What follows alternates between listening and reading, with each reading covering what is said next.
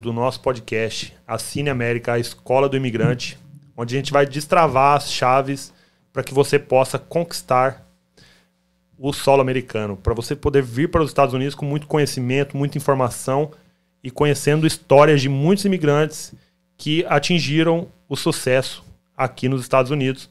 E hoje a gente está com um convidado mais do que especial, que é um amigo também, diretamente da Paraíba, hoje com 5 anos de América, e está conquistando aqui a região de Orlando e todo o sul da Flórida com saxofone. Seja bem-vindo, Mil Sax, que já vai dar uma palhinha pra gente aqui agora. Olá. Com esse instrumento maravilhoso. Vamos lá fazer pelo menos uma palhinha aqui de uma música que é bem conhecida e bem solicitada.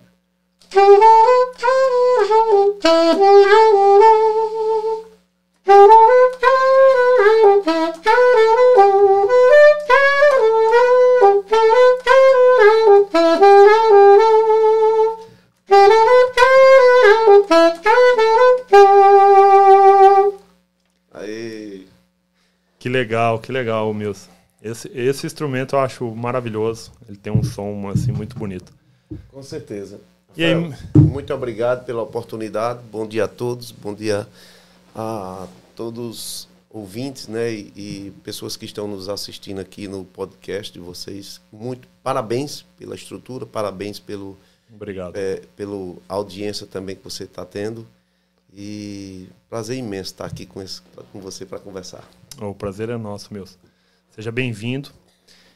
Começa contando um pouquinho para a gente aí. Eu já vou começar direto com essa pergunta. O que te trouxe aqui para os Estados Unidos? Essa pergunta todo mundo faz, né? Rafael, é o seguinte. Eu era empresário no Brasil. Eu tinha uma transportadora. Minha esposa era gerente de uma concessionária, a Chevrolet, contadora e gerente. E a gente veio, tiramos o visto com o intuito de vir passear. Uhum. Então, chegando aqui nos Estados Unidos, passamos 20 dias na casa de uma pessoa que a gente conhecia. Mas, quando cheguei aqui, eu me encantei com o país. Com a segurança, com a educação, com a oportunidade que o país favorece para a gente, né? Nós imigrantes. Então, isso me encantou muito. Então, o que fez, eu não tenho um sonho de vir para os Estados Unidos. Eu também. Antes de chegar aqui, eu não sonhava com isso, mas... Não sonhava. Eu pensava assim, de vir aqui um dia passear, para conhecer e tal, mas não para ficar. Uhum. Então, quando cheguei aqui, eu fiquei encantado com o país. Claro que nós temos as dificuldades quando chega aqui. É a língua, é a cultura, é muitas coisas que é muito diferente do Brasil. Uhum. Então, isso aí realmente, quando você chega, é um impacto muito grande, porque você... Tem uma vida totalmente diferente do Brasil. Quando chega aqui, cultura totalmente diferente.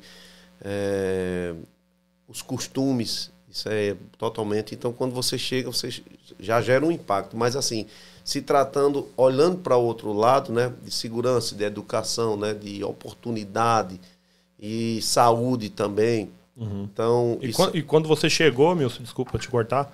Você já foi direto para Massachusetts? Qual cidade você chegou? Foi para Massachusetts, fui para uma cidade chamada Weymouth, fica próximo de Boston. Uhum. E depois fui morar em Rockland, uma cidade pequena, mas muito legal, pessoas boas de lá e foi muito bom. E quando você chegou, estava na época de frio, inverno pesado? Estava em setembro, eu cheguei 3 dias após o meu aniversário, em setembro, e já estava ficando frio. Não estava um frio rigoroso, né? Mas já estava ficando frio. Eu que venho lá da Paraíba, que venho de uma cidade muito quente. Calor enorme. Então, quando cheguei aqui, era muito frio, um frio rigoroso. Lá chega a ficar muito negativo, menos 29, menos 28. Tem muita nevasca. Então, assim, é um desafio. Com certeza. Um desafio. Mas você chegou para passar uma temporada, né, de passeio. Sim. Mas você ficou de uma vez logo que chegou e fechou o negócio lá no Brasil? Continuou por um tempo? Como é que foi assim? Quando eu cheguei aqui, a minha esposa já veio já com determinação, já tinha saído do emprego, já tinha pedido a demissão para vir embora. Uhum. E eu continuei com a empresa, só que eu estava no final do ano e estava encerrando o contrato lá. Eu tenho uma transportadora. Uhum. E essa transportadora era fornecedora do grupo Edson Queiroz, que é da Água Indaiá, Uhum. Eu acho que você lembra bem. Uhum. E eu tinha uns 5 caminhões que era agregado lá nessa empresa. E estava encerrando o contrato, eles queriam renovar. Uhum. E quando eu vim para cá, eu achei que é interessante de ficar aqui no país, porque eu queria ver as oportunidades. Voltei, passei 30 dias aqui, voltei lá, deixei a família aqui, voltei lá, encerrei o contrato, resolvi as questões dos caminhões, vendi e depois voltei para cá. Ah, que legal. É porque para quem é empreendedor lá no Brasil... tem as dificuldades, né? Muito. Imposto, por mais assim que sejam, por exemplo, 5 caminhões, fala assim, poxa, essa pessoa ganha muito dinheiro, mas até ganha o dinheiro, né? Mas só que o empreendedorismo no Brasil é muito difícil. Muito difícil. Carga tributária muito alta, entendeu? Questões trabalhistas. Quando você bota mesmo, você às vezes está pagando para trabalhar. Uhum. Tô dizendo isso porque não é, tem gente que ganha muito dinheiro e se dá bem, claro. Uhum. Mas quando você não tem muito recurso, você sofre pra caramba. O país não dá oportunidade para você, o pequeno empreendedor, crescer, entendeu? Eu tive uma empresa de saneante, uma indústria, e na época eu comecei até bem estruturado, tudo, mas a concorrência era forte também. E você sabe que saneante tem que se regularizar perante a Anvisa. E eu gastei muito dinheiro, regularizei todos os produtos na Anvisa. Uhum. E realmente fui ficando sem capital e fui sofrendo bastante. Então, aí nessa parte, eu encerrei os trabalhos. E foi quando eu, depois de um certo tempo, consegui montar a transportadora. Comecei com um caminhãozinho pequeno e assim foi. Aí foi crescendo, né? Infelizmente, o Brasil tem esse teto, né? Você chega num momento que você não consegue crescer muito mais porque... Falta muito capital, os impostos são altos, CLT, né, o funcionário é uma dificuldade muito grande, porque você tem que contratar pessoas. 5 caminhões você não consegue dirigir sozinho, não, né? Você tem que contratar e o cara te processa, justiça ajuda muito, ela não ajuda o empresário, mas ajuda o empregado. É, isso aí. E acaba sendo muito difícil empreender no Brasil. Então, o cara que empreende no Brasil, ele pode empreender em qualquer lugar do mundo que ele vai ter muito sucesso, assim, né? Com certeza. Devido às dificuldades. Então, a gente fica muito mais forjado para começar um novo negócio. Isso. E, como se diz, aqui já é totalmente diferente, né? Aqui você trabalha por hora, não tem muito essa questão de...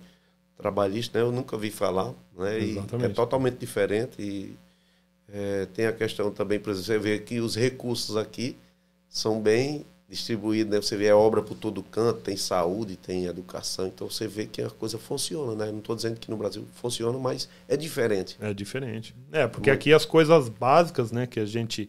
aqui se torna básica pra gente, mas lá no Brasil a gente, mesmo tendo 5 caminhões, às vezes você não tinha... o poder de compra que você tem aqui, às vezes ganhando muito menos, né? Isso. Essa realmente é uma realidade que impacta muito a gente. Com certeza. Você tem uma ideia? Eu sei que você vai, talvez tenha entrado nesse tema, que eu fiz uma cirurgia lá em Boston. A cirurgia que eu fiz era R$150 mil no Brasil. Eu consultei com um médico lá do Rio Grande do Sul, que era um dos mais indicados para fazer esse tipo de cirurgia, porque não é a cirurgia só em si. É o material que vai ser colocado dentro de você. A prótese que vai ser colocada, se essa prótese vai durar quanto tempo, se ela tem qualidade. Tem delas que ela fica desmanchando com o tempo e fica deixando fragmentos dentro de você.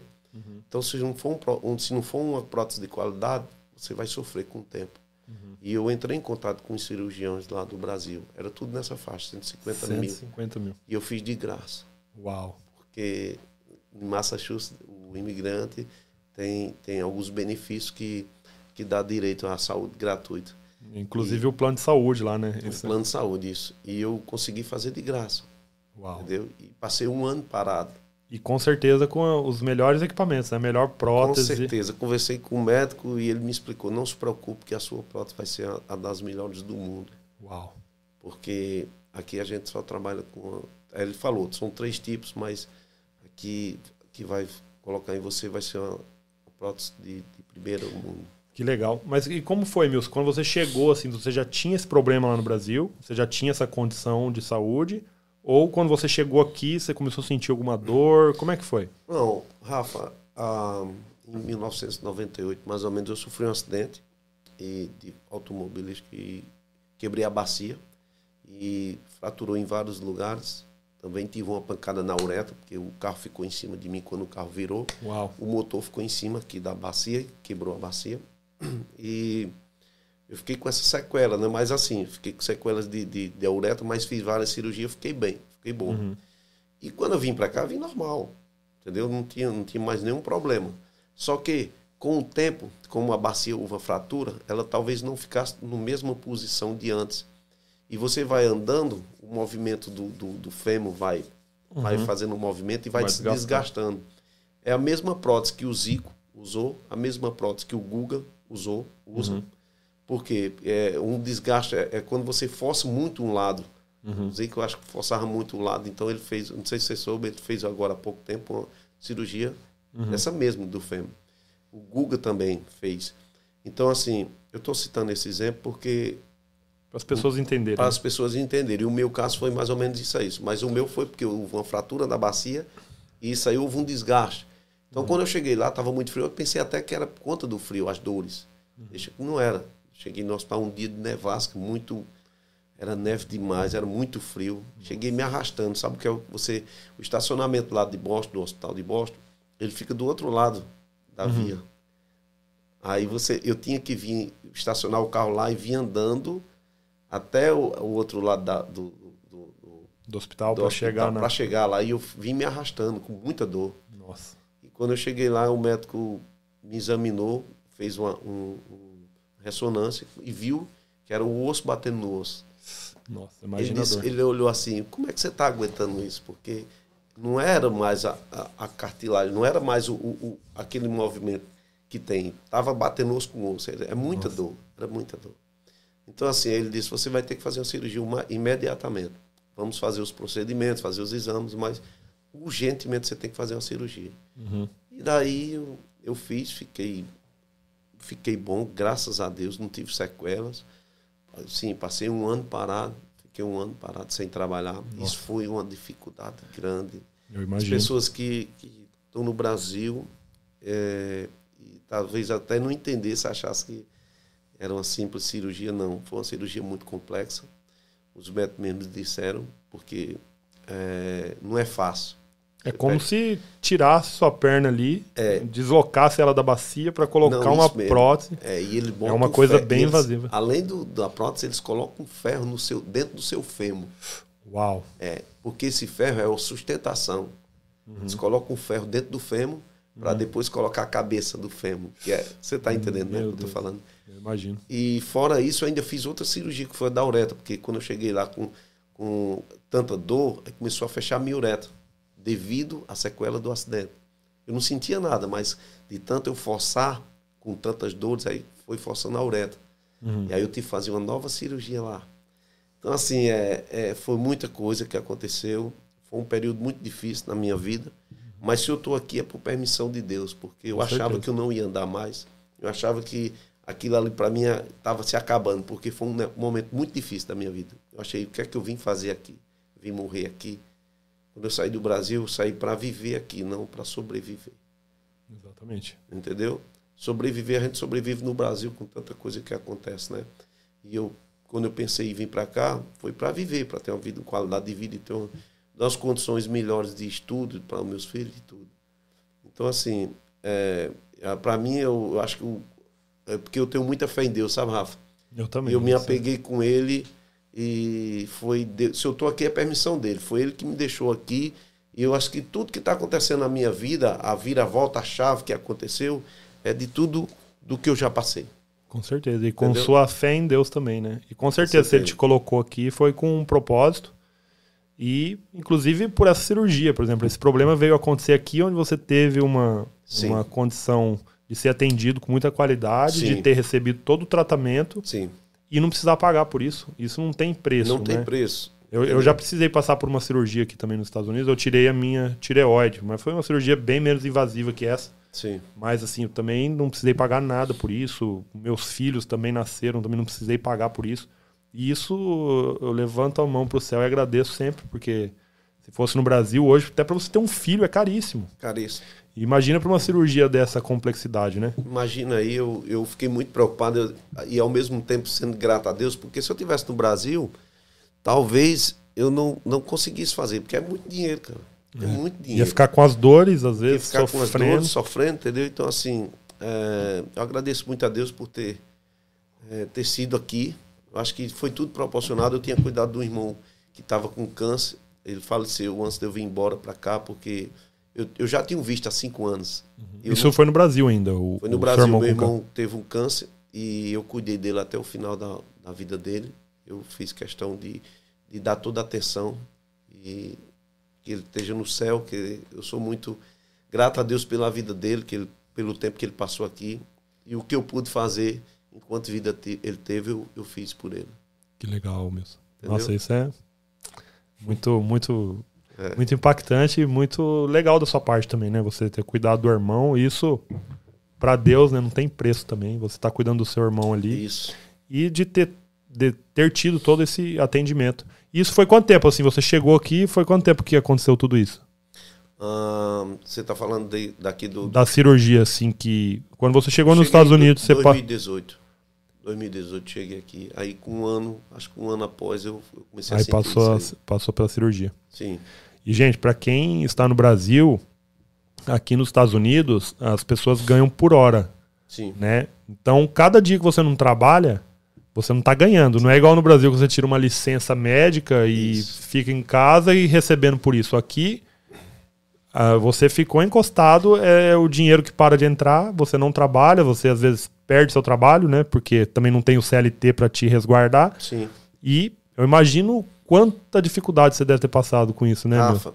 Hoje, graças a Deus, eu tô com saúde, tô tocando tudo. Se eu parar um dia, 2 dias, eu fico preocupado, porque quando chega no final do mês, você sabe o quanto a responsabilidade é grande aqui. Aluguel aqui é alto, alto. Se você for analisar, é alto. Aluguel, aí você tudo tem seguro de carro, tudo aqui, você sabe que é assim. Então, assim, é muito alto. Então, minha esposa com meus filhos foi quem me ajudaram no período que eu fiquei parado de 1 ano. Eles foi quem tiveram que trabalhar. Você ficar 1 ano parado. Quase 1 ano. E sorte que você tem alguns filhos. Você tem os filhos de quantos anos? Eu tenho 3 filhos no Brasil, né? Era o meu segundo casamento. Tenho 3 filhos. E tenho 3 filhos aqui. Que legal. Aí eles te apoiaram e já têm idade para trabalhar. É, minha filha estava... Na época, minha filha estava com 17 anos, mas ela já trabalhava em alguns locais, né? E meu filho já de maior também já trabalhava. Glória a Deus por isso também. Até nisso Deus faz perfeito, ele proporciona, né? Tudo, né, cara? Porque imagina se você estivesse sozinho, sem ninguém para te apoiar, porque acontece com muita gente, né? Eu já vi brasileiros, às vezes, em vaquinha online, que o cara tá sozinho e sofre um acidente, por exemplo, cai de uma escada e fratura uma coluna, por exemplo. Sim. O cara não pode trabalhar, não tem dinheiro para ir embora, não tem dinheiro nem para comer. Não tem ninguém para dar assistência, porque você sabe que aqui é muito corrido. Sim. As pessoas às vezes não entendem. Eu sou um cara que sou muito disponível para ajudar as pessoas, em todos os sentidos, né? No que eu posso, né? Mas você sabe que as pessoas aqui é muito corrido. Você tem seu business, o outro já tem o dele, então... leva o menino para a escola, depois tem que correr para o seu business. Então, às vezes, se você não dá totalmente atenção, a pessoa acha que é porque você não quer, mas é porque aqui é muito corrido. Muito corrido. E todo mundo ganha por hora, todo né? Mundo então, ganha por hora. Então, as pessoas falam assim, meu tempo vale dinheiro, aqui vale muito mais, né? Porque a pessoa está ganhando em dólar. Então, só tem uma curiosidade, aqui a polícia não pode nem te parar. Sim. Se ela não tiver nada contra você. Se, por exemplo, se você não está acima da velocidade, não tem aquele negócio da polícia te parar por conta que ela não foi com a sua cara, por exemplo. Porque se ela te para, ela está fazendo você perder tempo, que vale dinheiro. Então é contra a lei. A polícia só pode parar se tiver uma causa.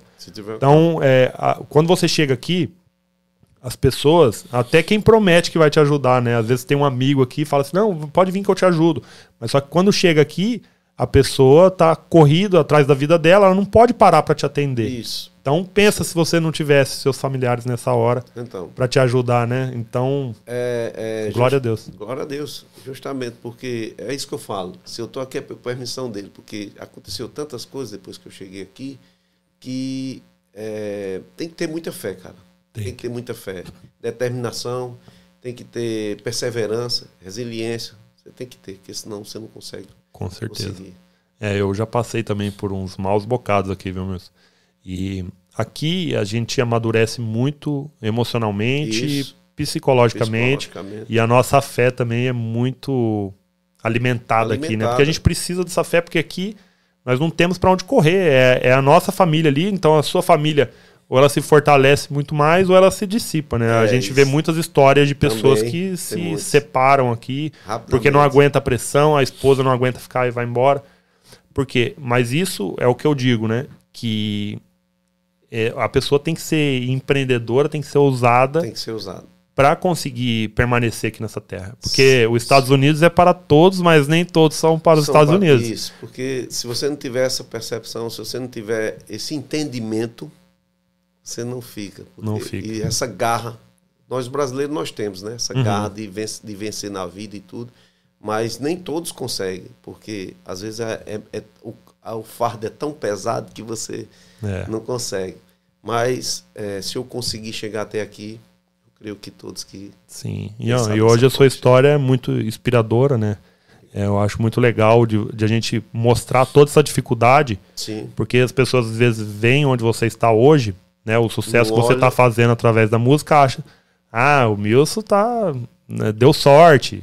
Muitas pessoas que veem só o seu momento, porque hoje muitas pessoas te acompanham, mas só vendo a parte boa da sua vida, mas não conheceu o Milson lá atrás. Isso. Nesse um ano que você estava às vezes lá na cama, pensando, oh meu Deus, o que eu tô fazendo aqui nessa terra? Isso. Porque Deus permite alguns desertos na nossa vida para ele te dar a bênção lá na frente. E só recebe essa bênção quem suporta, quem passa na prova.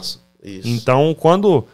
Isso para todos que estão ouvindo também. Quando você estiver passando por uma dificuldade muito grande na sua vida, tenha certeza que quando você suporta, você passa por aquilo...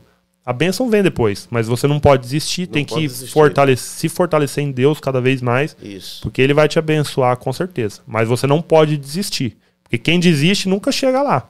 E isso é a história do Milson, mas todas as pessoas que você vê que hoje tem um certo sucesso, elas passaram na prova, passaram pela dificuldade, suportaram e não desistiram, né?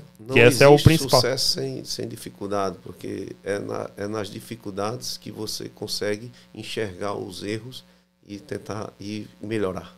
Com certeza. E depois dessa temporada, Emilson, você passou um ano, com certeza deve ter pensado em desistir várias vezes. Claro. Ah, o que eu tô fazendo aqui? Vou embora lá pro meu ninho, vou voltar para Paraíba.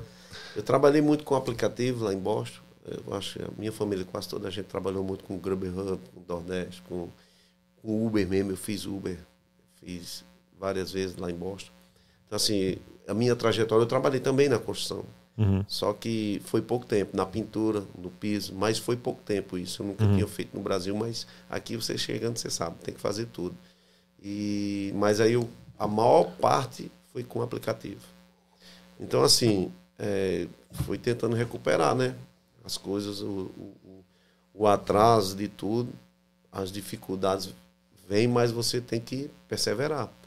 Então, eu não olhei para o problema, eu olhei para a oportunidade.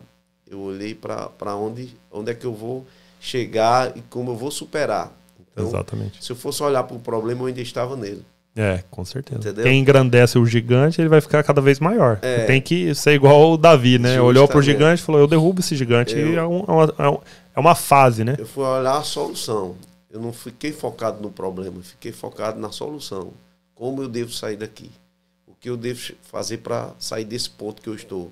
Exato. O que eu passei já passou, Deus já me abençoou, eu quero ver para frente. Sim. Então eu comecei a pensar diferente. E como que ficava seu psicológico, assim, meu? Por exemplo, tinha 5 caminhões. Eu vou fazer essa pergunta para você, sim, porque eu passei por isso, né? Eu era empresário também no Brasil. Eu cheguei aqui, a gente foi dono de um restaurante em Miami Beach, mas quando eu cheguei limpando esse restaurante, limpando gordura. Na minha primeira vez que eu tava limpando aquele restaurante, eu falava, o que eu tô fazendo aqui? Limpando gordura aqui, só para ganhar uns dólares aqui. O que eu tô fazendo? Eu tô fazendo a coisa certa. Isso no meu início. Sim. Mas conforme você vai passando essa temporada, fala assim, calma aí, isso aqui só vai ser um ponto de transição na minha vida, né? Que eu vou passar por isso agora, vou me sujeitar, ficar um ano, às vezes, passando dificuldade, trabalhando na construção, às vezes ouvindo um chefe que pressiona, fala às vezes coisas que a gente não quer ouvir. O que passava na sua cabeça assim, psicologicamente? Fala assim pra mim, um cara que tinha 5 caminhões no Brasil e chega aqui e passa por isso, apesar de você ganhar muito mais dinheiro do que lá, mas a gente não tem aquela estabilidade, aquelas coisas. Como que ficava a sua cabeça assim, todo momento? Rafa, primeiro a gente chega aqui à diferença de moeda. Uhum. Então, na época que eu cheguei, eu tive que investir, pegar o que eu tinha lá para poder investir aqui. Por exemplo, um aluguel, você sabe que para entrar tem os 3 pagamentos para fazer, né? Uhum. E eu tive que levantar 30 mil no Brasil para poder ir para um apartamento.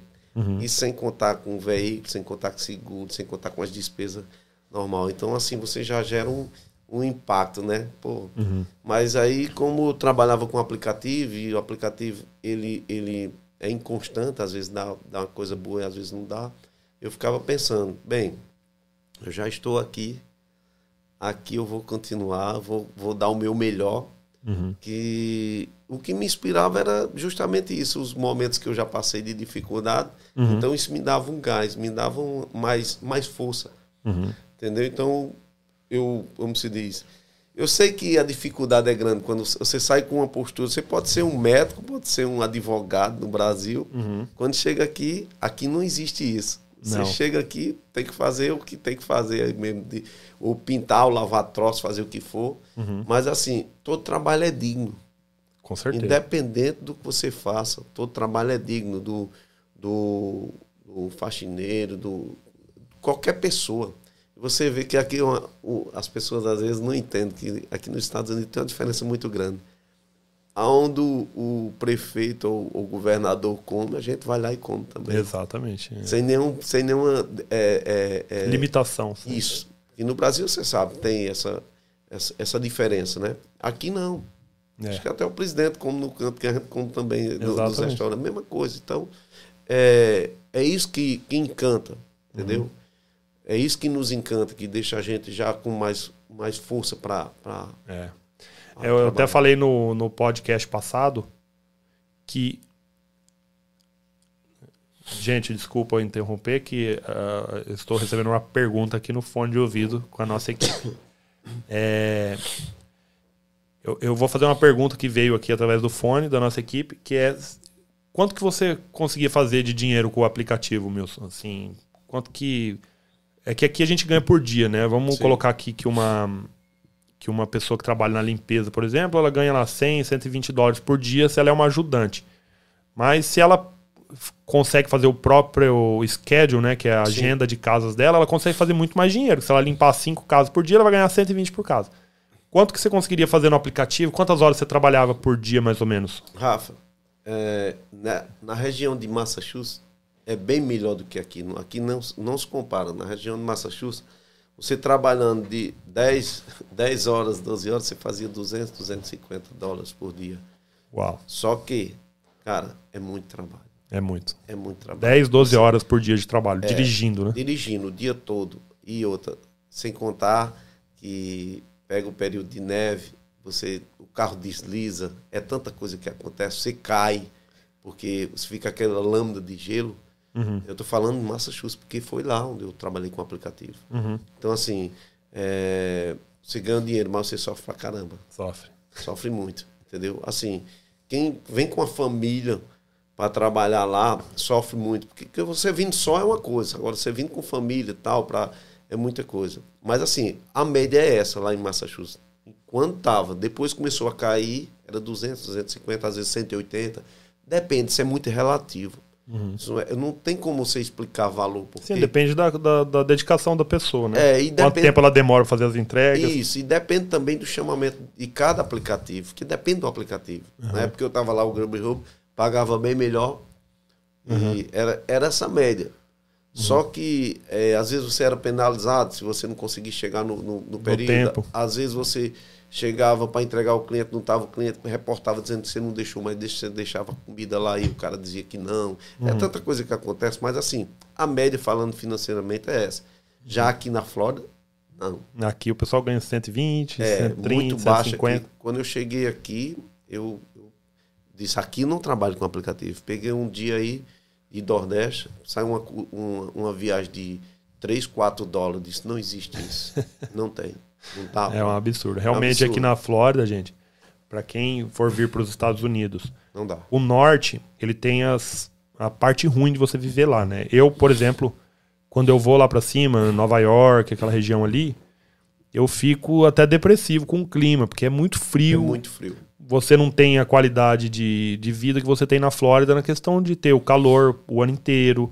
Eu sou do Mato Grosso do Sul, então lá também é muito quente. Muito aqui Orlando parece muito com a minha terra. Eu gosto também muito daqui, porque a vizinho da gente aqui tem pasto com mangueira e vaca ali. É. É, então é muito parecido com o meu estado nesse ponto, assim, de... Parecer o interior, é.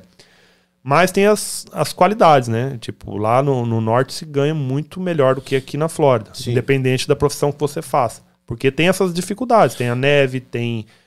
por exemplo, no período de inverno lá, você tem que acordar cedo todo dia e limpar a neve da sua calçada, senão você é multado, né? Eu acordava 4 horas da manhã. 4 horas. Passava meia hora só pra limpar o carro, só pra tirar o gelo de cima do carro. E você leva multa se você deixar o gelo no carro, porque pode voar e atingir outro carro. Se for pego com o gelo em cima, é multado, porque essa placa de gelo, ela voa e pega em outro veículo. Nossa Senhora. Entendeu? E outro, você tinha que limpar todo o local para poder você sair, porque o carro fica patinando, não tem como ele sair. Sai. Você tem que limpar toda a área. Então isso é uma coisa que a pessoa sempre tem que avaliar, né? Que eu, por exemplo, sempre morei 8 anos aqui, eu estou na Flórida, eu sou apaixonado por esse lugar, mas tem essas intempéries, né? Por exemplo, você ganhou menos no aplicativo aqui. E só explicando, o DoorDash, Grubhub, esses aplicativos que ele falou, é como se fosse o iFood aí no Brasil. É o iFood. É o iFood que a pessoa pede a comida pelo aplicativo. Isso. E ele era a pessoa que ia buscar a comida no restaurante e levava para o cliente. Só deixando um ponto aqui bem claro, que eu não estou falando do estado de Massachusetts. Eu realmente sou muito grato às pessoas que me atenderam lá, às pessoas que eu conheci, que eu tive amizade e tenho... Graças a Deus, sou muito grato ao Estado e grato a Deus. E também sou muito grato pelo período que eu passei por lá. Pela entendeu? Cirurgia. Aqui na Flórida você pagaria. Entendeu? Eu sou muito grato. Eu tô falando em termo... Eu não me adapto por conta do climático. Eu vim para cá porque eu não me adapto à questão climática. Eu ainda passei 3 anos lá. Mas assim, sou muito grato. Inclusive tenho muitos amigos lá. Inclusive voltei para tocar lá recentemente com o pastor Leonardo Salles. Que legal. Fui resolver umas questões lá pessoais e ao mesmo tempo eu fui tocar com ele e foi muito legal e tenho muitos amigos que eu converso direto. Com certeza eu vou voltar lá para fazer uma visita, só não vou para morar, mas para morar, mas para visitar eu vou sempre. Então assim, sou muito grato.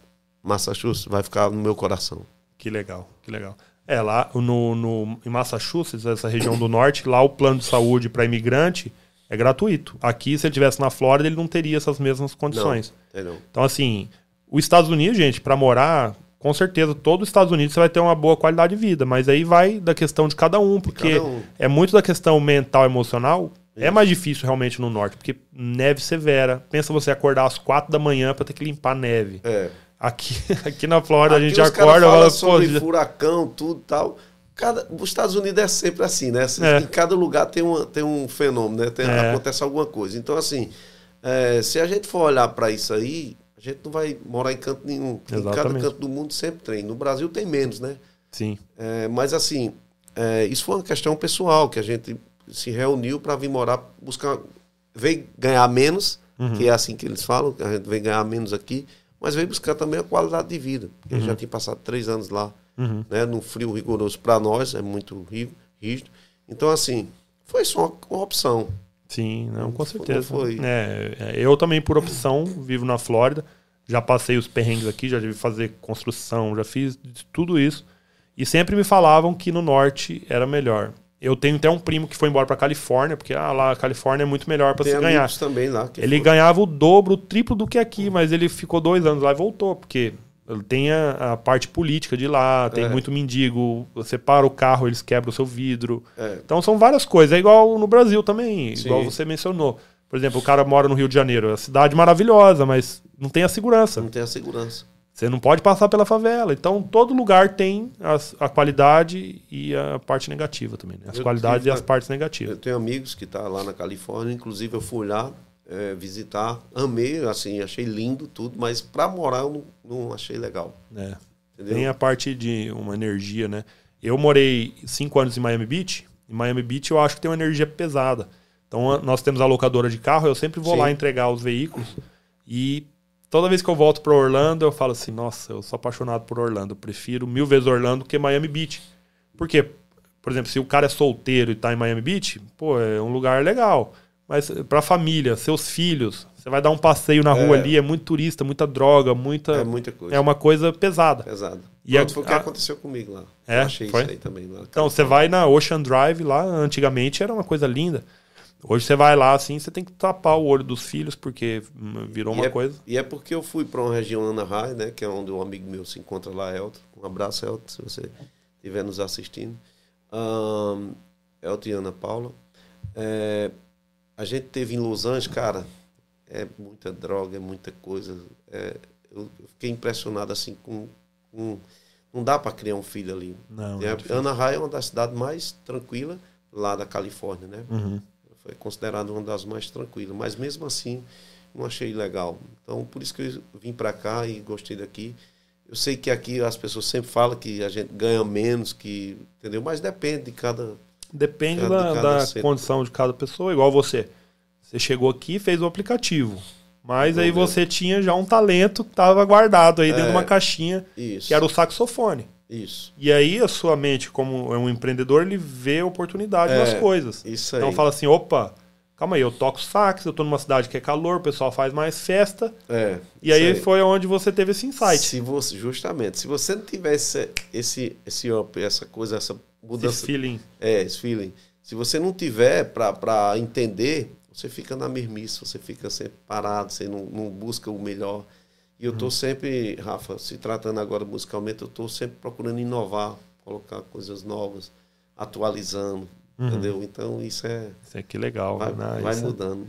E o saxofone, você já tinha ele lá do Brasil ou você comprou aqui o equipamento? Não, eu no Brasil eu tinha sax, só que eu, antes de vir para cá, eu vendi, porque eu não ia trazer instrumento, não sabia como era que ia ser aqui, né? Eu sempre tive sax.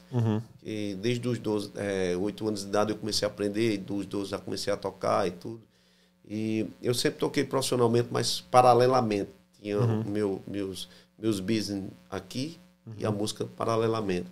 Mas sempre tive. Mas quando cheguei aqui, aí eu imediatamente fui a comprar um instrumento lá. Já comprou um?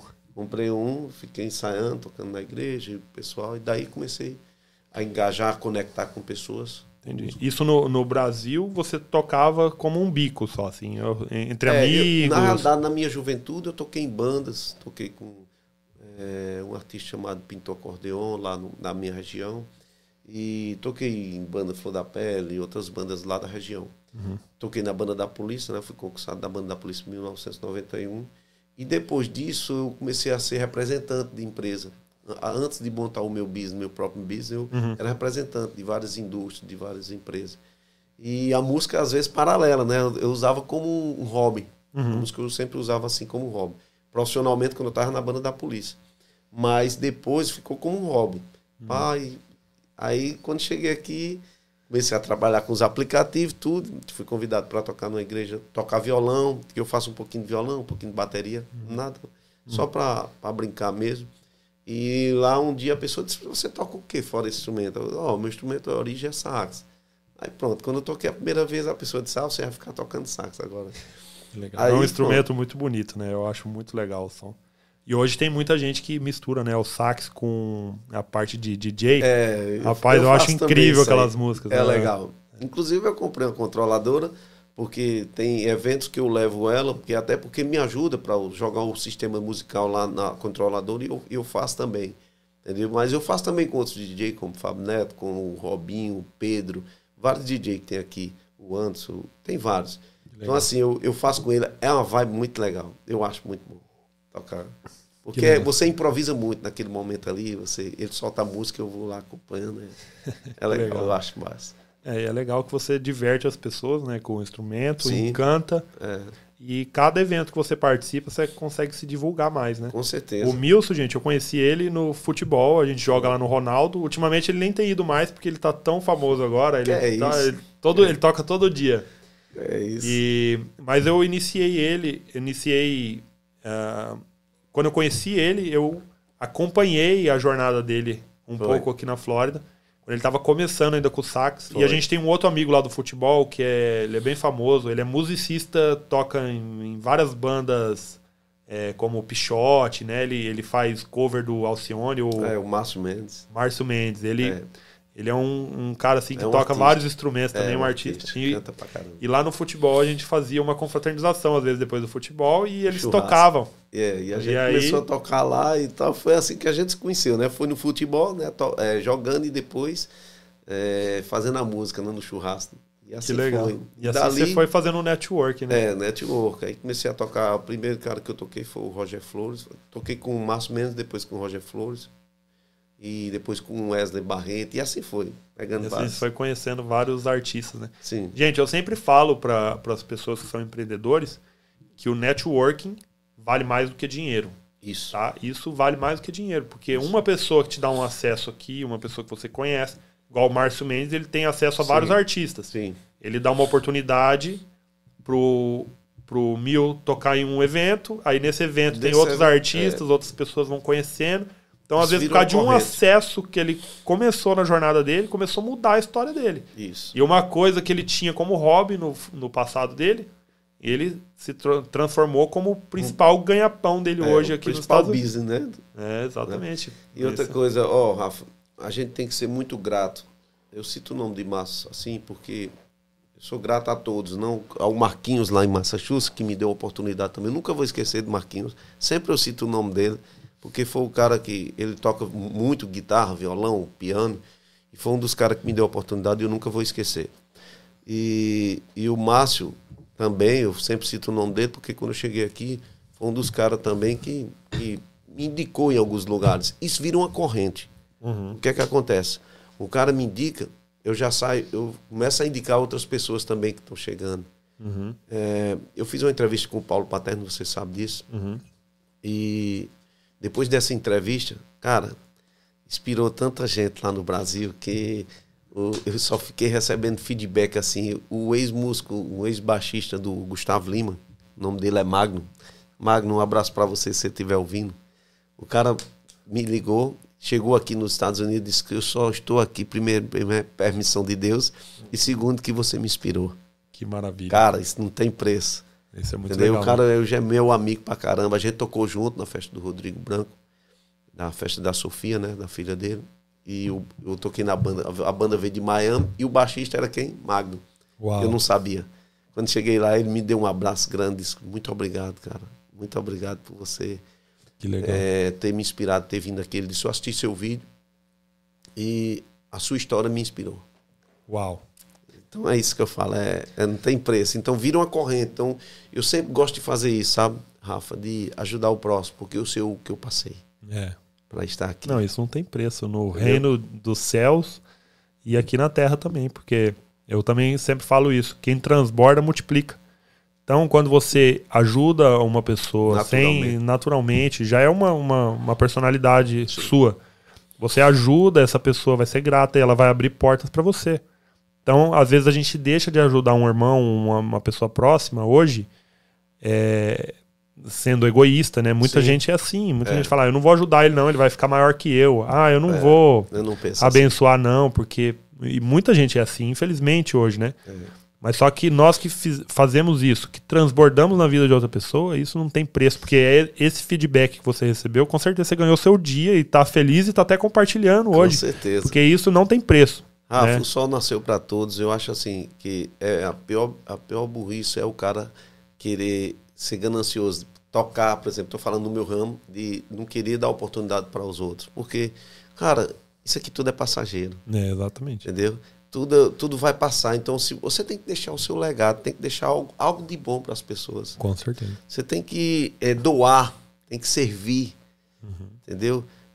Tem que servir, tem que ter interesse sem ser interessado, entendeu? Não é, como se diz, fazer as coisas sem... Minha mãe dizia uma frase que eu nunca vou esquecer. Faço bem sem saber a quem. Então, assim, eu nunca esqueci essa frase porque isso está comigo, está na minha essência. Foi no meu ensinamento, foi o que ela me ensinou. Então, nunca vou perder ela disse, nunca deixe sua estrela se apagar. Uhum. Por que ela dizia isso? Porque a gente tem que ser cada dia melhor e tentar transbordar aquilo que Deus nos ensinou, ajudar o próximo. Com certeza. Entendeu?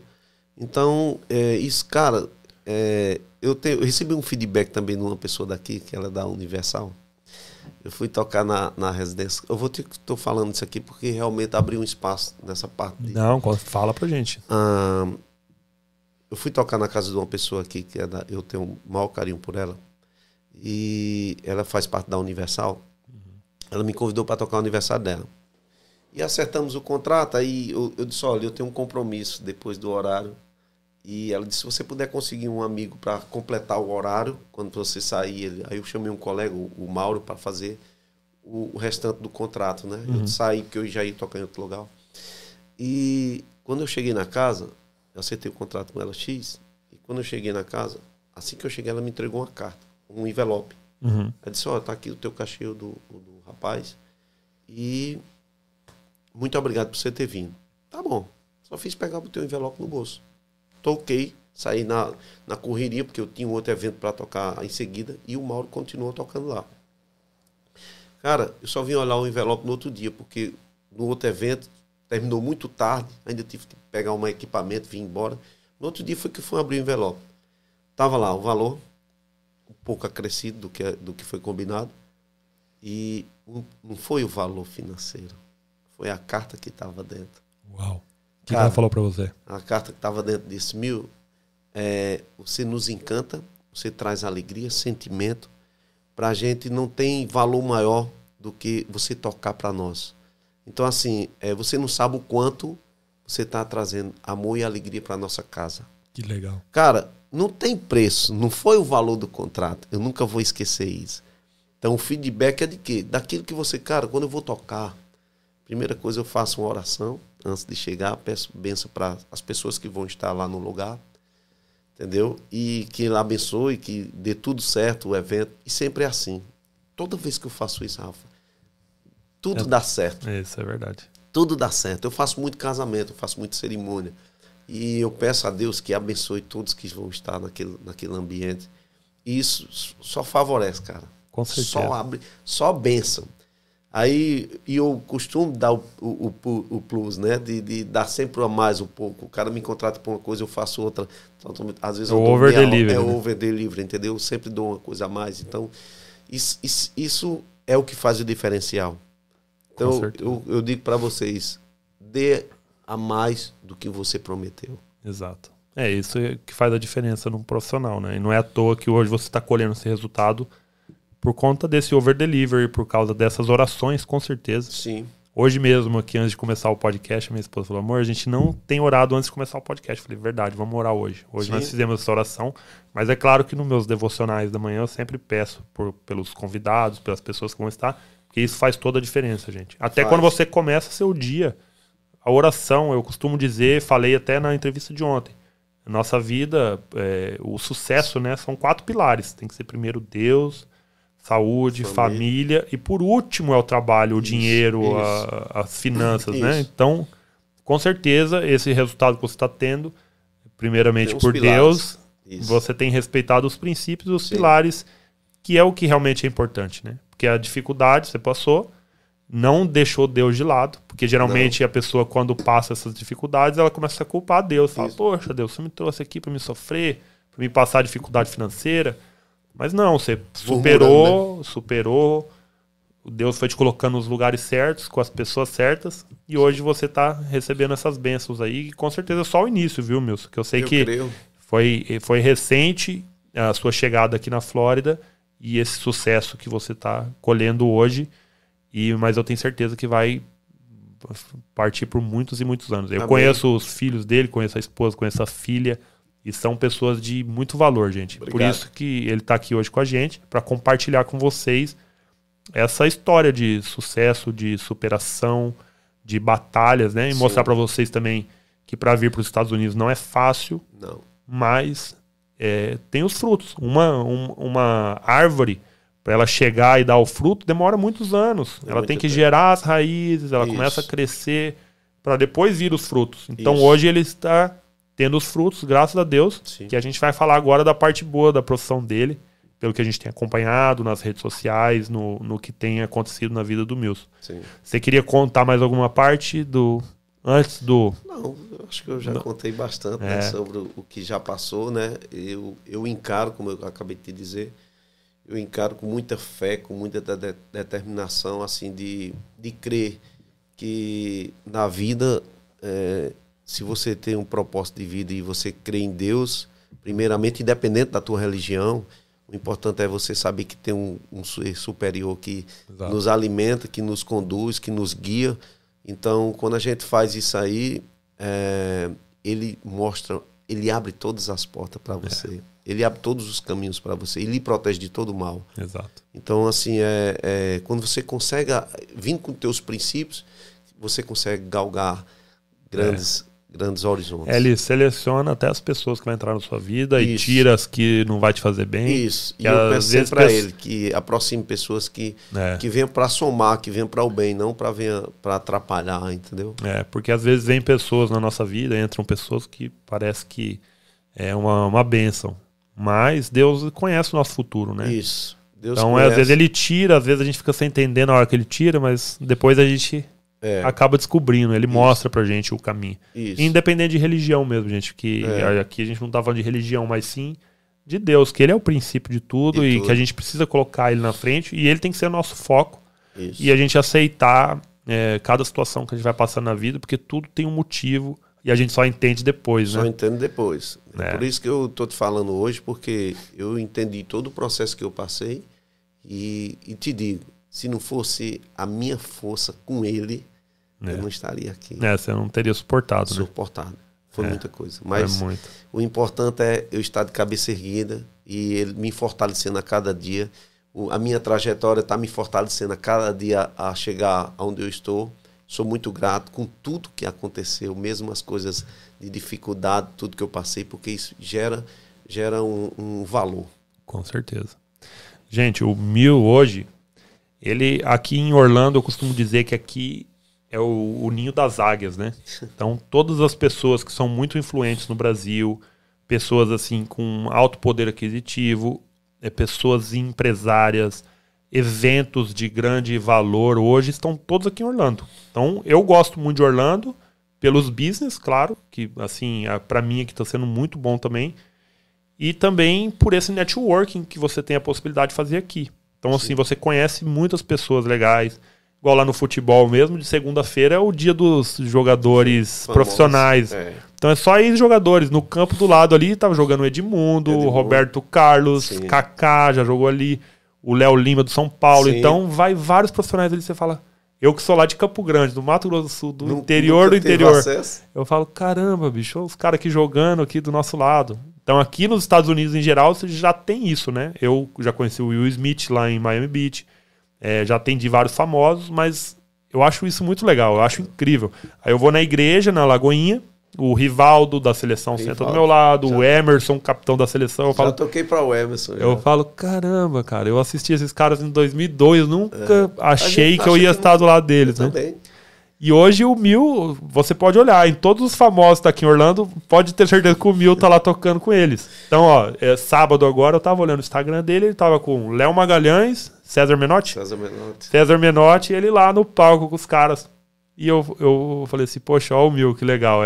É uma honra pra ele, com certeza. Obrigado. E pra gente também que tá vendo de fora e acompanhando o sucesso dele, a gente fica muito feliz mesmo. Muito obrigado, muito obrigado. E aí, fala umas curiosidades pra gente aí do que você vivenciou já nesse tempo, quais das pessoas que você já conheceu. Enquanto você vai contando aqui, eu vou servir um café para você, que eu sei que você gosta. Top. Cara, eu tive acesso a um cara chamado Bruno Avelar, que eu tenho uma honra, dar honra a ele. Foi através do amigo chefe Alos. Alos foi quem me levou até ele. E eu comecei a tocar para ele.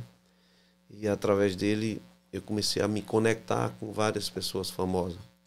E assim foi. Mas antes disso eu conheci o Emerson. Eu fui tocar na casa do Emerson com o Roger Flores, né? A casa de uma pessoa que o Emerson se encontrava lá. Tirei foto com ele. E começou daí, né? Aí também para a Marta, jogadora, lá no R9 também. A Marta até conheceu lá na R9. No R9. A Marta até fez um vídeo para mim. Depois disso eu já toquei outras vezes na casa do Maninho e ela tava. E a Marta é gente boa demais, gente finíssima. Eu quero mandar um beijo, Marta, para você. Você é top demais. É uma pessoa lá da região também, lá de Alagoas. Eu conheço, que eu trabalhei lá em Alagoas. A Marta é ex-jogadora da seleção brasileira. É ex ou ainda joga? Não, ela ainda joga. Ela ainda joga? Agora, recentemente. Ela joga aqui no Orlando. É. No Brasil e Estados Unidos. Teve um jogo agora recentemente. Que legal. E ela joga futevôlei lá no R9. O R9 é a escola de futebol do Ronaldo, onde a gente joga lá. Do fenômeno, né? A gente aluga o campo, né? Não é porque a gente é amigo dele que a gente joga lá. É, isso aí. Ainda, aí, né? É. Aí conheci a Marta, fez uns vídeos para mim, conheci o Roberto Carlos, no Mandolo, tocando no Mandolo, conheci o Roberto Carlos através do Rafa, que o Rafa é cunhado do... O Rafa, dono do R9. Do R9 é cunhado dele, né? Do Roberto Carlos. Então, conheci essa galera todinha, aí através disso aí fui conhecendo o Tirulipa, fui conhecendo o Leandro Hassum, fez vídeo para mim. Legal. E toquei para Tiago Nigro, Flávio Augusto, que foi dono do Orlando City. Uhum. Tiago Brunet, uma infinidade de gente aí foi. Que legal. Flávia Kalina, com Kefra. Rapaz, foi gente demais. E fora outros cantores, toquei com Fernando Sorocaba, tava lá na casa do Bruno, toquei com ele, Simone Simara, da dupla, né? Simone Simara. Rubinho Barrichello, Rubinho Barrichello também, Kaká, jogador. Os que eu tô lembrando aqui, né? Ah, legal, eu Renata vejo Abreu, toda semana tem gente nova lá. William, né? Renata Abreu. William da seleção? Não, o William que jogou no Internacional do Flamengo, o William, sabe qual é? Meio de campo ali, muito bom, que chamava ele do... ele não deixava ninguém passar, os caras tiravam onda. Aí toquei o Paulo Vieira, toquei na casa do Paulo Vieira, do coach, sabe quem é, né? Paulo Vieira. Tô terminando o livro dele aqui, então, muito bom. O Poder da Ação? Poder da Ação. Já fiz. Eu fiz toda a grade do Paulo Vieira. Do Febracista. Eu fiz toda a grade do... Muito bom. Fiz o Golden Belt lá em Boston, né? É aquele evento que eu até postei no meu Instagram, o Poder do Networking, o Mil tava lá tocando. Ele era o que abriu o evento lá e... muito legal. O Bruno Avelar, ele é uma pessoa muito influente, um cara que inclusive... Tem um carinho enorme. O evento dele chama o Poder do Networking. Ele é mesmo uma pessoa que viveu em Portugal, já passou várias dificuldades...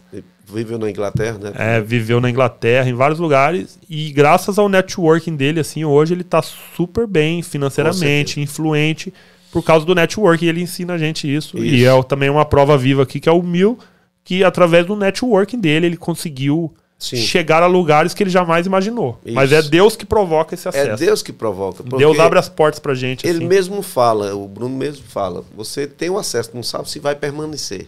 Exato. Então depende da tua personalidade, depende do teu trabalho, depende de tudo isso aí. Então assim, o acesso você até tem, mas vamos ver se você vai continuar com esse acesso, vai permanecer, né? Exatamente. Então assim, teve muitos, teve o próprio, toquei para alguns pastores aqui, né? Toquei para o Cláudio Duarte, cara, gente boa demais. Cláudio Duarte abriu um evento Clama Orlando, abri para ele palestrar. O David Leonardo lá em Miami, toquei para ele. O Leonardo Salles, que é um do Rio de Janeiro, que é um muito bom pastor. Muito bom pastor. Que inclusive ele te levou para Boston de novo. Foi, né? Ele me levou para Boston. Ele é gente... A benção, aquele é benção. Ele é abençoado, tem o fogo. Então assim, foi muitos famosos. São muitos famosos que eu toquei. E eu espero tocar para mais ainda, né? Com certeza vai continuar, meu. Eu não tô lembrando aqui, mas realmente... Foi muita gente que eu toquei e quero tocar muito mais ainda. Sim. Quero levar alegria, sentimento musical para as pessoas. Sim. A música, ela toca assim profundamente nossa alma, né? À toa que vários pastores levam esse instrumento, assim, que é muito bonito. E também você honra a Deus, né? Trazendo uma melodia para as pessoas, para tocar profundamente na alma.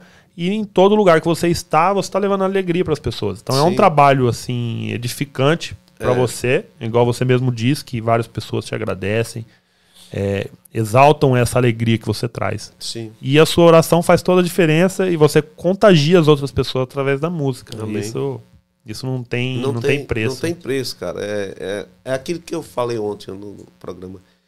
Quando você faz com amor, cara, é totalmente diferente. Você leva o sentimento para as pessoas dão um feedback dizendo que eu toco com sentimento, isso é muito legal. Porque realmente eu sei o porquê eu faço isso, porque eu amo. Então, quando a gente... Isso é em qualquer área. Quando você faz com amor, aquilo que você faz com amor, a coisa flui rapidamente, flui com mais ênfase. Exatamente. Entendeu? Pô, meu, que legal. Hoje você consegue sobreviver somente da música, assim. Você não precisa fazer mais nenhum trabalho extra. Rafa, é dificultoso. Não é, eu, apesar de eu estar tocando com muita gente assim e tal, mas assim, cara, é árduo. A música sempre foi árdua, assim. As pessoas, às vezes, não qualificam tanto. Por exemplo, tem lugar que o cara toca que as pessoas não dão tanto valor. Já tem lugares que dão muitos valores, com certeza. Então, assim, para você, o cara fez uma pergunta, dá para viver de música? Claro, dá, só que você pena um pouquinho. Mas eu nunca vivi só da música, mesmo aqui nos Estados Unidos. Sempre tem alguma coisa paralela. Porque só para você viver exclusivamente da música, você tem que galgar muito, entendeu? Eu hoje estou vivendo da música, só que você tem que ter alguma coisa paralela. Eu trabalho com a Amazon também, eu acho que eu já te falei isso. Trabalho com a Amazon Seller. Já fiz entrega também pela Amazon, também normal. Mas eu trabalho com a Amazon Seller, vendendo produto dentro da plataforma da Amazon. Então, digamos assim, é o equilíbrio. Sim. Aqui tem que ser multi-renda. Aqui na América, entendeu? Aqui se você não tiver, cara, não dá pra... Então, assim, hoje, esse mês agora é um mês de baixa para os músicos. Entendeu? É um mês que dá uma baixa. Todo mundo tá tendo as férias, né? Das escolas. Então, o pessoal, muita gente viaja. Muita gente viaja. Então, a gente não toca quase para turista. A gente toca para as pessoas que estão aqui, né? Poucos para turismo. Então, assim, é um momento de baixa esse mês de março. Então, aí você já tem que se apegar com outra coisa e tudo. Então, mas... inclusive, para mim também, por exemplo, que trabalho com aluguel de carros... já dificulta. Nossa, eu fiquei assim numa loucura de dezembro, janeiro e fevereiro. Agora chegou assim, parou. Isso. Mas é por causa disso. Igual a gente tá com as crianças em casa agora que estão de Spring Break, né? Break, que é a férias de primavera, isso. Uma semana em casa... E as pessoas que estão aqui em Orlando, elas viajam para outros lugares, né? E no Brasil não tem essas férias, então não vem também muitos famosos de lá para estar aqui e tudo mais. Então, aqui nos Estados Unidos, é muito importante a pessoa ser multi-renda, porque, por exemplo, a música do Milson, eu sei que você toca em alguns lugares fixos também, né? Toco na Pifex, toda quinta na de Kissimmee e uma sexta outra não na de Metroeste. Pifex é uma pizzaria brasileira muito legal que tem aqui. O Milson sempre está lá tocando. Se você mora em Orlando... vai lá um dia.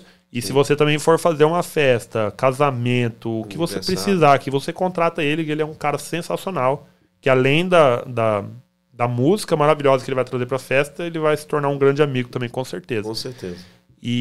Mas voltando ao assunto, que a música, por exemplo, não é sempre que tem festa, não é sempre que vai ter aqueles eventos que você vai estar ali pra você pensar assim... no tal dia eu vou ter tanto de dinheiro, né? Não. Isso para toda a profissão aqui nos Estados Unidos. Porque aqui, como não tem CLT, não tem trabalho fixo, não tem carteira assinada, não tem aquela coisa fixa. Então, tem evento, tem dinheiro. Não tem evento, não tem dinheiro. Isso aí. Então, tem que ser multirrenda. Eu adotei isso aqui em casa também. A gente tem vários negócios, porque é um pouquinho de cada lado. Um para, o outro tá entrando e assim vai. Então, você que deseja migrar, se prepare. Porque mesmo você sendo um empreendedor de nascença, não tem aquele espírito, aqui você vai se tornar. E para o cara tomar a decisão de vir para os Estados Unidos, ele já tem que ser um empreendedor, porque é uma empreitada que você está entrando para fazer uma mudança de vida. Mas só colhe o resultado aquele que começa alguma coisa diferente. Porque se você não fizer nada... Se não começar, eu costumo dizer, por exemplo, é difícil você aconselhar. Alguns amigos meus famosos lá do Brasil, que tocam até com saxofone, com outros famosos lá, me ligam.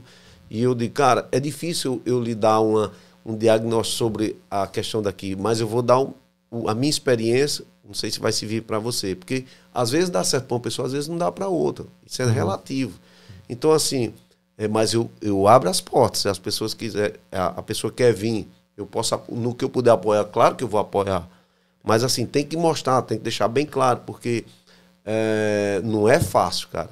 Não é fácil. Você sabe como é. Nós que estamos aqui. Às vezes o cara, lá nos Estados Unidos o cara tá ganhando. Não é assim. Você tem que ver o processo de todas as coisas, ver que para sobreviver aqui tem que... rala pra caramba. Você sabe não demais. Não é fácil, né? E, por exemplo, o Milson tá tendo essa oportunidade de ele criou o network dele, começou... Sim. Vamos supor que o Mills está ganhando 5, 7 mil dólares por mês com o saxofone. E se ele fala para outros saxofonistas que estão no Brasil, pode vir que você vai fazer tanto por mês. Não é, porque tudo depende da personalidade dele, da maneira dele de correr atrás das coisas, os acessos. Muitos você teve que provocar, né? Tipo, claro.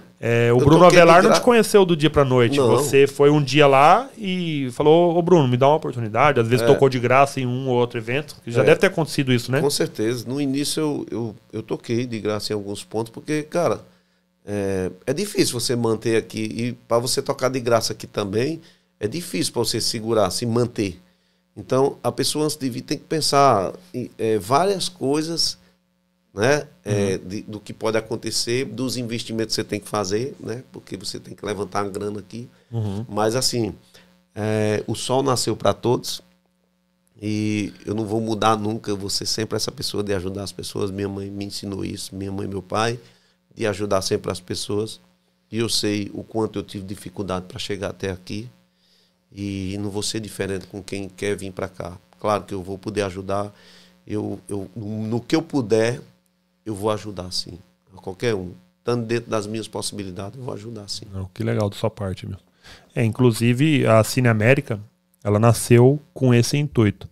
Eu, nos meus 8 anos aqui de América, o que vem de pessoas me perguntar como vir para os Estados Unidos, o que eles precisam fazer, o que eles vão enfrentar. Então eu já ajudei muita gente e quero continuar ajudando. Então a Assine América, ela veio com um propósito também de transbordar na vida das pessoas. Porque a gente vai cobrar R$79,90 por mês para a pessoa assinar uma plataforma e ter acesso a todo o passo a passo que ela precisa para chegar nos Estados Unidos. Então é o preço de uma pizza por mês, o que a gente está falando lá no Brasil.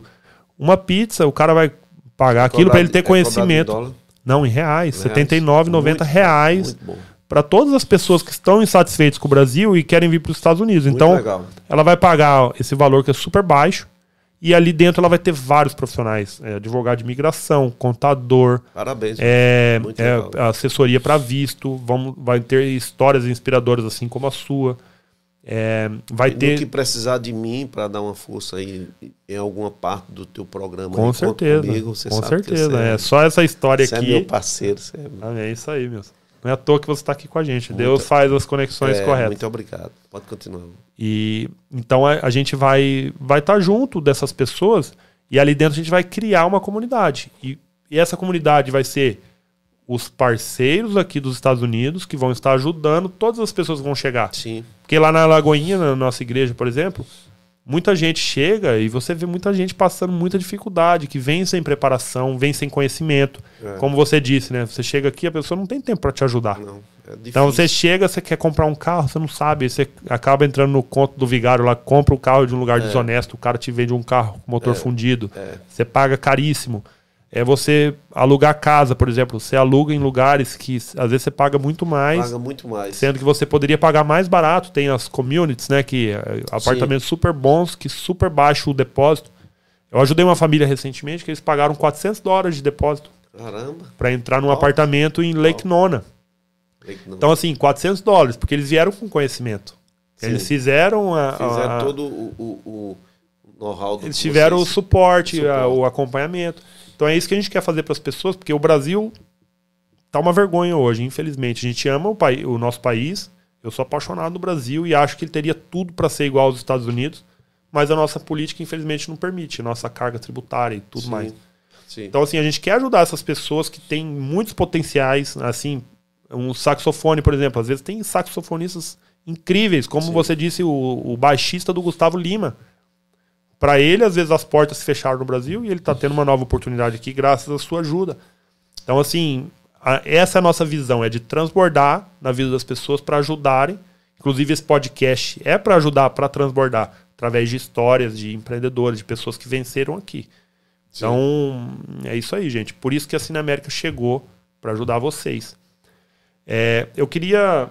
Você tem mais alguma coisa que você gostaria de falar, Milson? Que eu vou abrir agora para as perguntas das pessoas que estão assistindo aqui, ver se alguém quer fazer alguma pergunta para você. Eu queria falar isso aí para que as pessoas que pensam em vir para cá, que façam todo um projeto antes, né, de toda uma análise de qual região você quer vir, porque você tem que fazer esse todo o script de tudo que você quer, né? Todo o cronograma que você quer, aonde você quer morar, o que é que você quer fazer, o que é que você quer trabalhar mais ou menos, com a sua arte para você trabalhar aqui. Então, assim, você tem que pensar tudo, planejar tudo, fazer o seu planejamento aí para poder vir e saber que é uma nova oportunidade, mas também tem suas dificuldades, mas depois de tanto dificuldade você tem suas liberdades, né?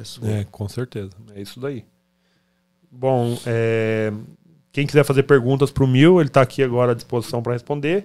Tem só alguns comentários aqui. Mil, você é 10, adoramos a sua unção. Você dá aulas também? Você dá aula de saxofone? Eu já dei aula, tanto no passado, mas aqui eu já dei aula a 2 adolescentes, eles estudavam na escola, estudam na escola, né, sax, teoria e prática, eu já dei prática aqui a alguns alunos aqui.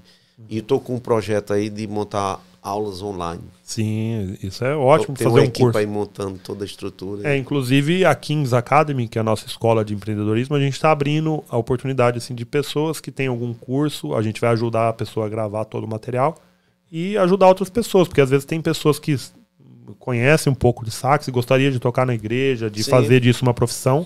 A gente gostaria também de ajudar. Inclusive está aqui na tela agora, ó, Kings Academy. Bruno, joga aí o foco aqui na Kings. Aqui, pessoal, a imagem não está muito boa, mas Kings Academy é nossa empresa que ajudamos imigrantes que estão nos Estados Unidos a saírem do braçal, porque muita gente chega com aquela ideia. Ah, nos Estados Unidos é só limpeza, é só construção, tem que usar o braço, tem que vender o tempo, mas não. Igual você hoje faz a Amazon. Nós também fazemos a Amazon. Sim. Tem o Mercado Livre, você pode aprender a enviar caixas para o Brasil e fazer disso também um negócio. Nós temos o curso de aluguel de carros, que a gente ensina as pessoas aqui a trabalhar com aluguel de carros também, sim. É porque as pessoas que formam no aluguel de carros, a gente aluga o carro deles. Então a gente está fazendo nosso próprio tour também. Entendi. Então assim, hoje o que a gente está passando aqui, Milson, é de estar em casa numa terça-feira, hoje é 11 horas da manhã. Sim. Isso é uma realidade que para muitos aqui nos Estados Unidos não existe, né? É que verdade. As pessoas estão vendendo a hora, estão na rua, saíram cedo para ganhar os seus 150, $200. Então, assim, você conseguir hoje viver uma boa parte da sua vida só com a sua arte, por exemplo, isso é uma dádiva, é um dom aqui nos Estados Unidos, você ter tempo. Isso. E hoje a maior riqueza que a gente tem é nosso tempo. Né? É verdade. Então, assim, você ensinando outras pessoas, daqui a um dia você também pode vender o serviço dos saxofonistas e você ser só o empreendedor da música ali atrás, entendeu? Isso. Uma coisa assim, para você crescer. Porque é um trabalho cansativo, né? Isso. E eu faço isso também, Rafa. Às vezes o pessoal me pede, por exemplo, para montar uma banda, para tocar em determinado local. Eu sempre faço isso. Casamento, eu faço a cerimônia, mas às vezes quando é para tocar o baile... Desculpa. Quando é para tocar o baile, aí... precisa montar uma banda, eu sempre monto uma banda para tocar, então eu faço também esse... Daqui um dia você está produzindo eventos, se né? Se Deus quiser. O Bruno Avelar, eu acredito que ele cresceu bastante também, né? Com certeza. Produzindo eventos, e isso é muito bom. Eu fui num evento semana passada, tava o Bolsonaro, era um evento meio fechado, assim, né? De uma corretora, uma coisa assim. E aí tinha o cara do evento, ele veio, deixou uns cartãozinhos pra gente, ele falou, eu que organizei todo o evento aqui, você precisar, me chama, tal. Eu falei assim, legal. E na hora eu lembrei de você também. Eu falei assim, esse é um baita de um business aqui. Um business, legal. Então é uma ideia. Já saiu algumas perguntas aqui. Vamos lá. Você chegou com quantos dólares aí, Mil? Quanto que você trouxe do Brasil quando você chegou? Eu trouxe $6 mil. $6 mil. E isso, tipo, você com esse dinheiro, você comprou casa, carro? Não. Ou casa não, né? Desculpa, você alugou. Eu segurei um período para poder me manter. E é como eu te falei, eu tive que pegar mais uma grana no Brasil para poder ir para um apartamento, né? Mas em cash foi mais ou menos isso aí. Para poder se manter, porque você sabe que quando você chega, você tem que passar 2, 3 meses situando, né? Porque você tem até você arrumar um trabalho meio fixo. Eu passei uns 2, 3 meses sem arrumar trabalho, porque... Você arruma os help, né? Você vai faz uma coisa aqui, depois outra ali. Não é nada sobrevivendo de bico, né? Até você ir firmando. É isso que eu falo. São essas dificuldades que as pessoas, às vezes, muitos voltam. Porque, às vezes, o cara, só apurei aquilo ali e não dá para isso, aí desiste. Entendeu? Se for para desistir, eu tinha voltado em poucos dias. Porque É, e só prospera quem não desiste, né? E os $6 mil que ele trouxe, com certeza ele às vezes faz isso hoje no mês aqui. Se juntar a família inteira trabalhando junto, vixe, faz muito mais que isso. Faz muito mais. Então assim, você tem que fazer o primeiro passo, que é você às vezes vender um carro, uns móveis, algumas coisas, pra você fazer um capital, pra você trazer. Eu cheguei aqui, era só eu e minha esposa, não tinha filhos. Eu cheguei com $2.400, alugando um quarto. E eu pagava $700 de aluguel, então foi 700 pro aluguel, me sobrou 1.700, que eu dei entrada num carrinho na época, um carrinho velho. Uma das coisas que eu quero mencionar aqui também, desculpa eu lhe interromper. Não, tudo bem. Mas as pessoas, às vezes, uma das coisas prioritárias aqui é você ter uma grana para comprar o seu carrinho, porque aqui só funciona com o seu transporte. É. E às vezes é uma das dificuldades que as pessoas têm quando chega aqui, tem que usar o seu carro, tudo. Aqui todo mundo tem o seu. Se eu tenho um filho, seu filho tem que ter um carro, porque não dá para locomover, para estar deixando e você ir trabalhar num canto, sua esposa no outro. Não dá, não é assim? Não então, dá. Assim, você junta uma grana de ter uma reserva, né? Tanto para o aluguel quanto para a questão de transporte, porque quando você chega aqui, essas dificuldades vão existir. Né? Então, você tem que estar preparado. O que você for ganhando, você vai organizando, né? As suas finanças. Com certeza, gente. O carro aqui faz toda a diferença. Aqui tudo é distante. E às vezes você arruma trabalho e o cara fala assim, ó, vem pra tal lugar aqui. Você tem que se locomover pra ir pro trabalho. Quase ninguém vai te buscar em casa pra você ir trabalhar, né? Então, a gente vai ter isso dentro da plataforma também. Que vai ser o pessoal da Box 31, venda de carros. Que você lá consegue financiar somente com passaporte. Então você vai dar uma entrada lá, $2, $3 mil de entrada. E paga $400 por mês. Você compra um carro bom. E você consegue pagar esse valor quando você começa a trabalhar. Então, assim, se você começa a fazer delivery de comida, por exemplo, igual você fez, você paga o carro só com o delivery. Igual você fazia $200 por dia. Se trabalhar aqui na Flórida, faça 100, que seja. Mas você consegue pagar o carro. Tem mais algumas perguntas aqui. CNH brasileira vale aí por quanto tempo? A CNH brasileira vale enquanto o seu visto estiver válido. Então, você chegou como turista... Seis meses válido, a sua carteira do Brasil vale junto com o seu passaporte. É muito caro para comprar um carro padrão aí, tipo um Honda Civic. Esse eu até postei nos meus stories ontem, que um Honda Civic usado por $9 mil. Se você compra um novo, nessa situação que eu falei, você vai pagar aí uns $3 mil de entrada, $4 mil de entrada, e vai pagar uns $400 por mês de parcela. Aí você pega um Civic 2018, 2019. Isso aí. É isso aí, gente. A Cravo da Índia tinha mandado uma pergunta aqui, que já pagou. Bom, gente, é basicamente isso. Eu vou pedir para vocês que curtam o vídeo, compartilhem com seus amigos, ative os lembretes aí para você ficar por dentro de todos os podcasts que a gente for fazer.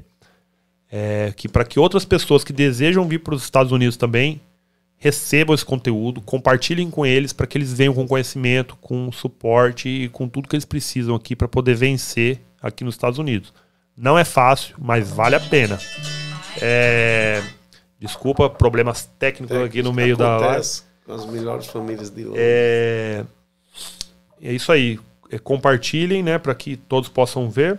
Queria agradecer aqui nossos patrocinadores, que são nossas empresas por enquanto, mas se você deseja patrocinar esse vídeo, que você esteja aqui presente durante nossas lives, que foi aqui a Kings Academy, Escola de Empreendedorismo, que eu falei um pouco delas, e a So Easy Rent a Car, que é a nossa empresa de aluguel de carros aqui em Orlando. Eu vou deixar o Instagram e o telefone do Milson na descrição do vídeo, se você quer contratar o serviço dele, se você quer saber mais do curso online que ele vai lançar. Já estou até te botando na saia justa, hein, já, se você não deixar esse plano na gaveta, que isso é muito bom. Não posso não ter uma equipe que já tá planejando isso aí e vem montando, a gente está se organizando, mas bom, essa força que você está dando aí, esse incentivo aí é bom, porque a gente não bota na gaveta, né? Exatamente, o plano na gaveta ele não sai do papel, a gente tem que botar para ferver mesmo. Prática. E se esse plano que está na gaveta é vir para os Estados Unidos, já tira ele da gaveta e cola com a gente aí para que você possa estar presente aqui e tá presente aqui com a gente e se Deus quiser a gente tomar um café junto aqui nos Estados Unidos, eu, você e o Milson. Sim. Com certeza. O Mil Sax, meu grande amigo. Ó, eu sei que você vai deixar aí nas descrições, mas eu vou fazer questão de mencionar o meu Instagram, mil_sax, para quem quer. Claro. Meu WhatsApp é 774-225-7651.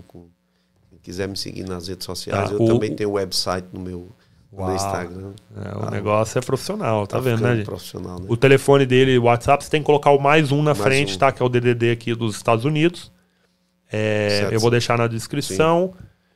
E é isso, meu. Eu queria te agradecer, assim, muito por você ter vindo aqui no nosso podcast. Você é um cara 10. Eu, desde que eu te conheci, assim, a gente já teve uma conexão legal.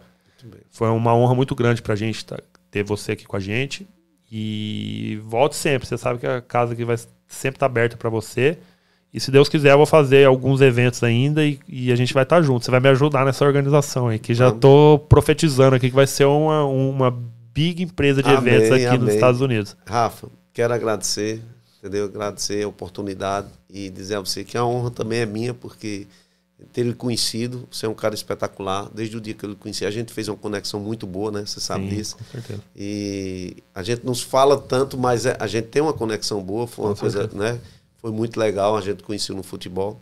E através disso, ó, nós estamos aqui. É legal mesmo. Então, muito obrigado pela oportunidade. Amei a sua estrutura. Legal. Parabéns pela. Obrigado. Continue com esse podcast, que é muito legal. E é promissor para as pessoas que estão lá no Brasil, ou até em outro país que quer vir para cá. Então, parabéns pela oportunidade que você está dando às pessoas. E conta comigo no projeto que você quiser. Aí você sabe que eu gosto de fazer isso. Essas ações me faz bem. Então, conta comigo no que der. Que deve vir, eu estou com você aqui. Legal, Milson. Obrigado. Obrigado. E aí eu queria finalizar agora aqui com uma palhinha aqui do Milson, que é um instrumento maravilhoso. Vai lá, Milson. Gente, muito obrigado. Fiquem aí com essa música. Tchau, tchau. Vamos tocar uma música também que as pessoas sempre pedem. Aqui é uma das também mais pedidas. Vamos lá, Evidências. Então vamos lá.